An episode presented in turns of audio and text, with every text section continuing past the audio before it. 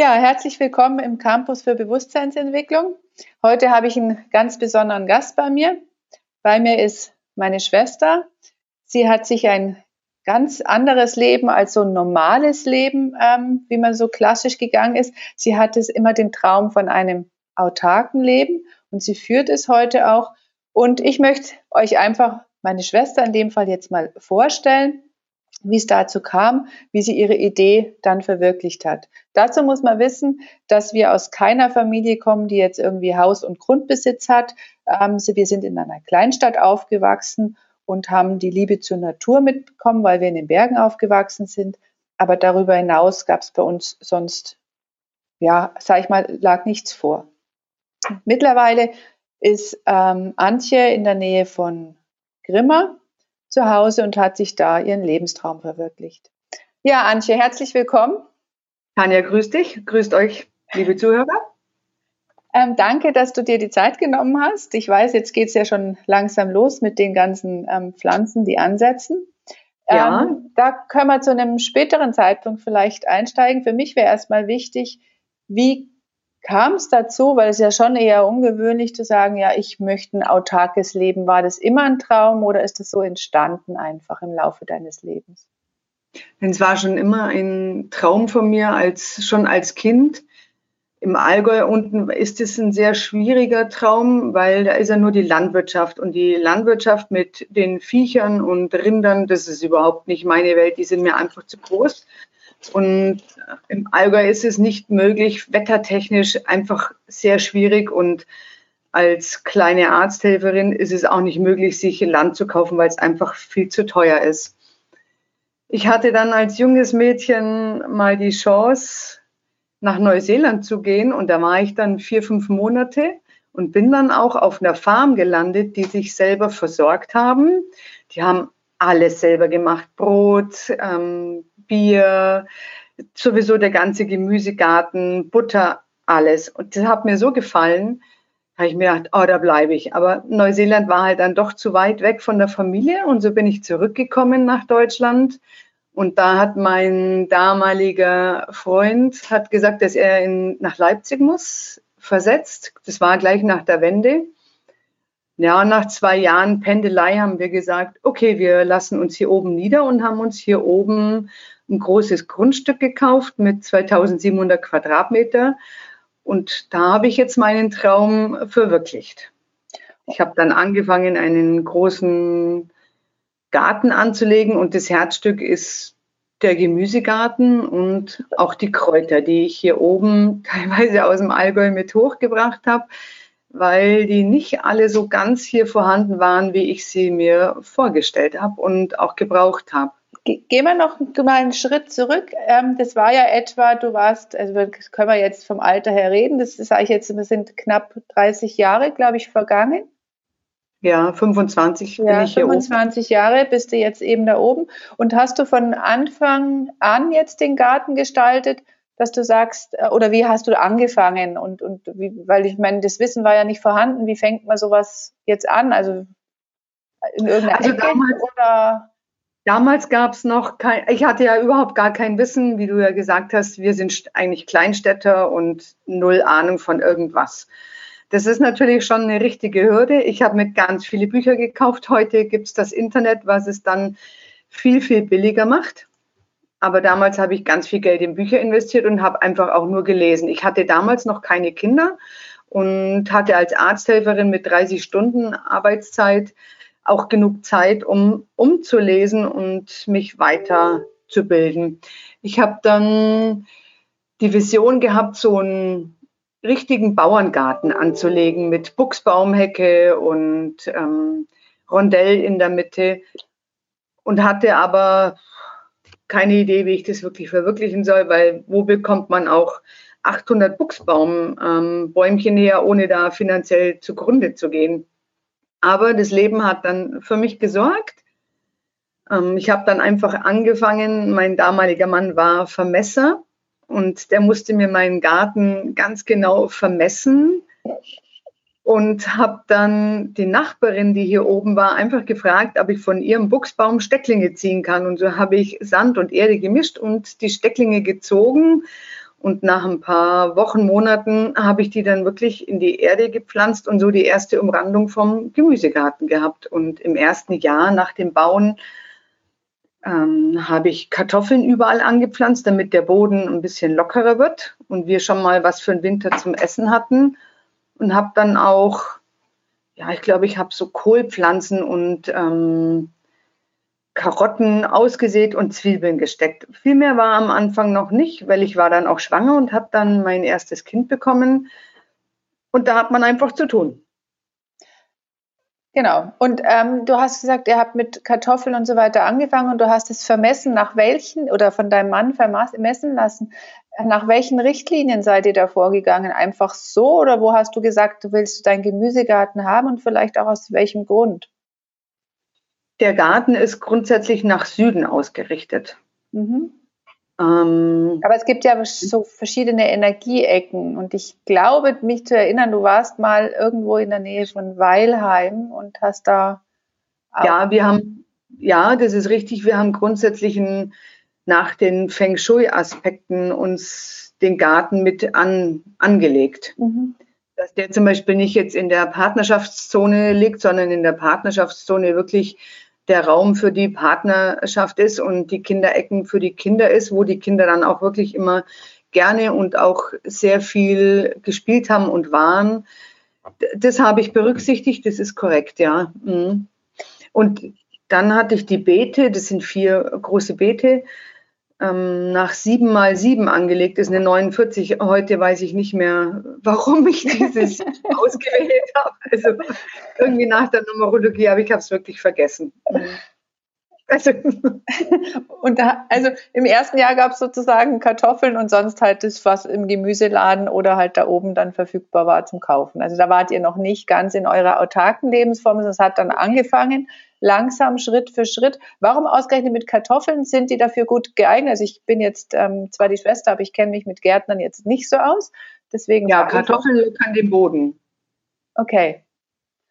Und, da Und es ist natürlich mit ähm, das Einfachste gewesen. Ähm, Kartoffeln brauchen, wenn man sich selber ernähren will, braucht man eine große Fläche, um da auch über den Winter dann zu kommen. Mhm. Du legst in die Erde und ähm, häufest an. Und äh, mittlerweile machen wir es anders und ähm, ja, kannst dann im Sommer ernten und dann ist der Garten wieder für sich ein Viertel, halbes Jahr in Ruhe dann. Hier oben geht die Zeit ja länger als im Allgäu. Ja, genau. Da ist ja auch viel, viel, viel, viel mehr Sonne oder Wärme dann auch da. Ja, Wärme haben wir mehr. Es ist zwar trockener, aber mehr Wärme. Und das ist einfach fürs Gärtnern entscheidend. Mhm. Ähm, da kam dann das erste Kind, das hatte ich im positiven Sinne auch ausgebremst, auf andere Gedanken gebracht. ja, Gab es da dann so einen Stopp in dem ganzen Projekt oder bist du da kontinuierlich in Schritten weitergegangen? So Erfahrungen Nein. sammeln oder so. Wie waren denn so die hatte, ersten Erfahrungen? Ich hatte das Glück, dass ich ähm, A von lauten alten Leuten umgeben sind, die sich hier damals noch alle komplett selber versorgt haben aus ihren Gärten. Die haben mir natürlich auch Pflanzen, die sie selber ausgesät haben, vorbeigebracht. So konnte man gar nicht anders, außer sagen, okay, die nehme ich auch, die, die pflanze ich auch und probiere das aus. Und so ein Mann war ein nicht geimpft oder ist ein nicht geimpftes Kind und war nicht viel krank, aber so einen Rotz haben die ja immer mal. Und ich hatte vorher viele Kräuterkurse gemacht und habe da auch dann meine Hustensäfte ausprobiert und ähm, Tinkturen und alles Mögliche angesetzt. Und so konnte ich das, wenn Kind irgendein kleines Wehwehchen hatte, das auch ausprobieren. Mhm. Also das hat mich nicht ausgebremst, sondern weitergehen. Und ich bin nebenbei, musste ich auch nicht arbeiten gehen, was sehr förderlich ist, weil man einfach da ist und sich kümmern kann. Mhm. Also diese Hetze mit Arbeiten gehen und Garten zeitgleich, ja, man teilt halt die Energien und das merkt man dann schon. Mhm. Jetzt hast du gerade die Kräuter angesprochen und ich weiß immer schon, wenn ich auch was hatte, geht mein Telefonhörer Richtung meiner Schwester, obwohl man muss wissen, wir haben einen Mediziner, Arzt in unserer Familie, aber ich bin nie auf die Idee gekommen, ihn anzurufen, sondern es war immer der Impuls, meine Schwester weiß, welches Kraut gewachsen ist. Und du hast ja auch ganz, ganz viel für dich selber gemacht und probierst es ja auch nach wie vor immer wieder aus, oder? Also Kräuter ja. haben dich nach wie vor auch begleitet. Oder ja, ja, natürlich. Also wir sammeln ähm, unsere Kräuter den Sommer über. Ich habe auch ganz viele Pflanzen entweder ausgestochen oder mir gekauft und ganz bewusst hier reingesetzt, weil auch hier war es eine Zeit lang so, dass einfach so viel gespritzt und die Wiesenränder alles abgemäht wurde, dass man überhaupt nicht sammeln kann. Hier muss man natürlich auch sagen, wir haben hier nicht so viele Wiesen wie im Allgäu. Wir sind nur umgeben von, von Acker. Mhm. Und da gibt es dann nicht viel zu sammeln. Also ich habe mir ähm, wo ich ja immer bei dir war, so begeistert, den riesigen Spitzwegerich, so groß kriege ich den nur, wenn ich den immer gieße. Den habe ich mir wirklich in den Garten gesetzt, damit ich zum Beispiel Spitzwegerich habe. Mhm. Wir haben uns dieses Jahr, letzt, also 2020, wirklich angefangen, Kräutersalz zu machen, ähm, die Brühen selber zu machen, Tees selber zu sammeln und zu machen. Das habe ich schon immer gemacht, aber es war dann, weil ich mal eine Zeit lang mehr arbeiten musste, hatte ich nicht mehr die Zeit zum Sammeln und selber herrichten. Und Salben und Öle, die, was ich brauche, mache ich uns auch selber. Mhm. Jetzt hat Lena, die Tochter, hat jetzt sich die Füße verbrüht und ja, da habe ich die Ringelblumentinktur, muss sie tropfenweise einnehmen und mit Leinsamen Umschläge machen, dass das von innen raus heilt und die Ringelblumen, die baut die neue Haut von innen her gut auf sodass das dann einfach gut heilt. Wenn man zu früh Johanniskrautöl drauf macht, dann eitert das Ganze und dann, oh, dann wird das ganz schrecklich, dann hat man noch viel länger dran zu tun. Also es muss ganz langsam von innen mit viel, viel Mühen ähm, wieder aufgebaut werden. Okay. Also man muss nicht zwingend ins Krankenhaus gehen. Okay. Äh, Arzt und Apotheker fragen wir trotzdem, wer will. Ja, können, ja, natürlich. Das ist was, wo man für sich selber den Mut haben muss, das zu Hause zu machen und weiß, dass es auch klappt. Genau. Mhm. Ich möchte gerne nochmal einen Aspekt, weil also du hast ja, sag ich mal, gehen wir mal quasi zu deiner ersten Geburt zurück. Heute sind die Kinder ja eben auch schon erwachsen. Gab es so Jahre oder also so Jahre, wo du gesagt hast, hm, das ist jetzt aber voll daneben gegangen. Also wirklich so Frust, wo du gesagt hast, irgendwie, dass das in Frage gestellt hast, weil schlechte Ernten waren, Schnecken, Ungeziefer. Wie bist du damit umgegangen?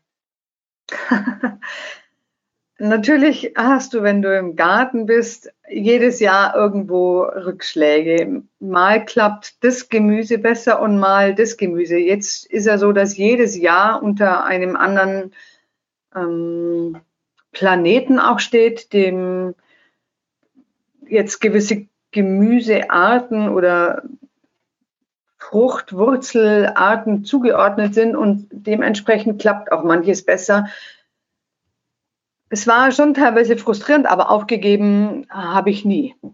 Oft ist es einfach auch so, dass man selber eigene Fehler macht und das aber erst im Nachhinein erkennt, aber dann ist es halt für dieses Jahr schon leider rum. Ja, Jetzt hast und du gerade den Kosmos angesprochen, also so die Sterne. Mhm. Wie bist du drauf gekommen, das nach dem Kosmos zu machen? Als ich noch im Allgäu war als Arzthelferin, gab mal eine Bäuerin einen Kurs über Mond und da hat mich das noch nicht so interessiert, aber ich habe mir gedacht, das höre ich mir mal an. Und dann habe ich mir auch, die hat von der Frau Paunger aus Österreich geredet die immer schon von ihren Eltern her nach dem Mond alles gearbeitet und gemacht hat. Und das Buch habe ich mir gekauft und das hat mich einfach fasziniert.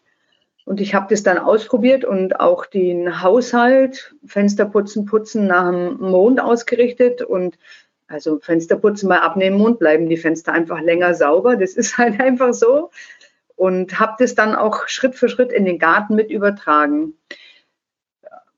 irgendwann kam dann auch die Frau Maria Thun auf. Und da habe ich mich dann nach der Maria Thun gewendet, die das noch ein bisschen mit dem Verrühren und Vermischen von Pflanzenkräutern, Exkrementen macht, habe ich mich auf die Maria Thun eingeschworen und also ich habe mit Krankheiten von den Pflanzen, zum Beispiel beim Kohl, die Kohlhernie, habe ich noch nie Schwierigkeiten gehabt und ich habe hm, auch nicht die Möglichkeit, immer ein Beet liegen zu lassen, was man ja eigentlich sollte. Aber ich habe dafür das hört sich lustig an, einfach zu wenig Platz, dass ein Beet immer ein Jahr komplett ruht. So muss ich einfach die Wurzeln mit den Fruchtgemüsen und die Blüten, das muss ich einfach immer schauen, dass ich halbwegs gut hinbekomme und wechseln kann.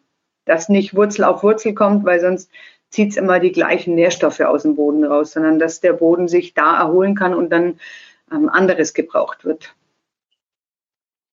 Ja, und ich weiß, du hast, glaube ich, mal ein Experiment auch gemacht, weil wir, also weil es mal keine Zeit hattest, ähm, und da ging es, glaube ich, um die Holzschlagung. Einmal hast du den Holz nach dem äh, Mond geschlagen und eins nicht, und du hast die nebeneinander gelegt und ja, da war bei einem ein Käfer drin, glaube ich, und beim anderen war kein Käfer drin, oder?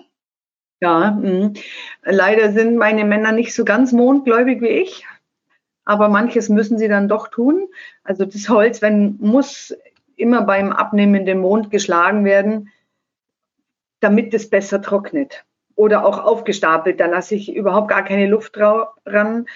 Wenn du das beim zunehmenden Mond einstapelst, dann, das habe ich auch selber schon ausprobiert, dann zieht es mehr Feuchtigkeit und das schimmelt leichter. Wenn du das beim abnehmenden Mond machst, einstapeln oder umstapeln, habe ich noch nie Schwierigkeiten gehabt und das Holz ist einfach, das trocknet einfach gut ab. Dazu muss man wissen, dass äh, Antje mehrere Meter Holzstapel hat. Ähm, es geht nicht um den normalen Stapel, den jetzt, sage ich mal, vielleicht jemand an seinem Hauswand aufstapelt für seinen Ofen zu Hause, sondern eben zum autarken Leben gehört auch ihre seit ein paar Jahren jetzt neueste Errungenschaft und ausschließlich ist mittlerweile Kochmittel, ihren Holzofen. Der läuft fast das ganze Jahr. Ja, jetzt führt er auch gerade uns die Bude warm und ähm, später wird da drauf gekocht. Wir, wir haben ein Stück Wald und da holen wir dann das Tote raus und pflanzen auch definitiv nach als Mischwald und auch die Waldränder. Wir haben jetzt ungefähr so 100, 150 Raummeter oder Ster Holz hier bei uns liegen. Also das ist schon eine richtige Wucht, sodass wir wirklich über einige Jahre ähm, das Holz schon im Voraus da liegen haben, dass es auch schön abtrocknen kann. Weil nur mit trockenem Holz ähm, kann man heizen, sonst macht man sich die Schornsteine kaputt. Das ist unsere Winterarbeit. Das ist wirklich, es ist wirklich Arbeit, die Männer fällen mit der Motorsäge. Wir haben aber auch schon Jahre gehabt, wo wir nur mit der Hand gesägt haben und die Kinder auch mitgeholfen haben und auch mit dem Fahrrad das Holz aus dem Wald rausgefahren haben und hier dann mit der Hand gehackt und eingestapelt haben. Also richtig anstrengend, so wie früher, aber dann schätzt man dieses Holz wirklich sehr. Also es ist Arbeit. Punkt. aber eine frische Luft und eine schöne Arbeit und alle sind müde und hungrig und zufrieden. Sehr schön. Mittlerweile kann man auch sagen, also sie, Antje hat drei Kinder, sind jetzt alle erwachsen und die Mäuler wollen ja gefüttert werden. Und dahingehend hast du auch mittlerweile, das darf man sagen, so auch zum Abschluss, erzähl mal, was du so alles in deinem Garten hast, weil ich, du hast ganz spannende Früchte auch drin, wo man auch meint, die wachsen bei uns in Deutschland gar nicht. Was hast du so? ja, ja, wir haben, meine Tochter ist jetzt vor zwei, drei Jahren mit auf das Boot mit aufgesprungen. Die ist jetzt 22 und wir machen das zusammen. Sie studiert noch nebenbei. Und so Alleine ist es fast nicht mehr zu bewältigen, weil ich auch nebenbei noch arbeiten gehen muss. Und wir haben jetzt die zum Beispiel Kakis, Feigen, Kiwis, Physalis, das ganz normale Hausmanns Auberginen haben wir jetzt ganz neu in der Riege mit drin. Das wächst auch ganz prima und super. Nektarinen, ja, ich, oder? Paprikafee. Wie bitte? Nektarinen?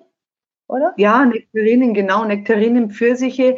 Man muss natürlich auch sagen, dass die ähm, Züchtungen im Pflanzenbereich unheimlich weitergegangen sind. Die halten jetzt mehr Minusgrade ab, wobei es hier oben immer weniger Minusgrade hat. Also dieses Jahr hat es mal zwei Tage minus sechs Grad gehabt. Aber bis minus 15 Grad halten die Pflanzen wirklich alle gut ab. Das übliche Obst wie Pflaumen, Mirabellen, Renekloden, Äpfelbirnen, das ist klar, das hat, hat jeder im Garten. Aber die Exoten, das ist jetzt wirklich neu und sehr spannend. Heidelbeeren haben wir auch mittlerweile, Himbeeren, Cranberries, Gujibeere, Aronia, Johannisbeeren sowieso, Stachelbeeren. ja, es ist obsttechnisch alles super und da muss ich auch sagen, da hat mich meine Schwester wieder mit weitergebracht, weil wir ja dann auch einen Überschuss haben, den kann man dann irgendwann gar nicht mehr veressen, weil es dann einfach zu viel ist. Und das haben wir dann draußen auf der Terrasse mal getrocknet, aber das, das ist dann nichts. Du musst alles rein und raus tun, weil nachts die Viecher das holen. Haben wir uns dann doch mal einen Dörrapparat zugelegt und wir trocknen jetzt oder dörren das Obst im Sommer den Überschuss und haben dann im Winter unsere Trockenfrüchte. Und wir haben ja auch einen Nussbaum, da haben wir dann unsere Nüsse. So hat man immer was zum Klappern. Und die Äpfel stehen vor der Haustür und die sind dann als Grundlage im Winter. Also da wird nicht viel dazu gekauft. Genau, du kaufst, glaube ich, ähm, um das dann abzuschließen, ausschließlich das Mehl für das Brot, was ihr dann überwiegend selber backt und die Semmeln. Ja, genau. Ja. Mehl und die Hefe oder Körner, die, das machen wir, die mache ich auch nicht selber, die kaufe ich selber dazu. Mhm. Genau. Ich habe aber eine Mühle unten im Keller stehen auch und wir mahlen uns das Mehl teilweise selber. Wir haben hier eine Mühle, die, da kann ich 25 Kilo Säcke anliefern lassen oder mir holen und mit fünf Mann und drei Männern im Haushalt, wenn die richtig arbeiten, ja, da kannst du schon ein paar Brote backen.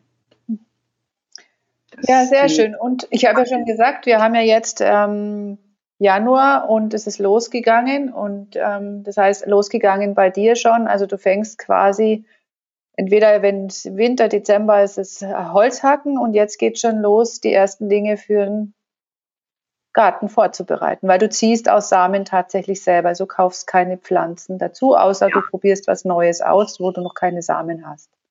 Ja, das ist korrekt.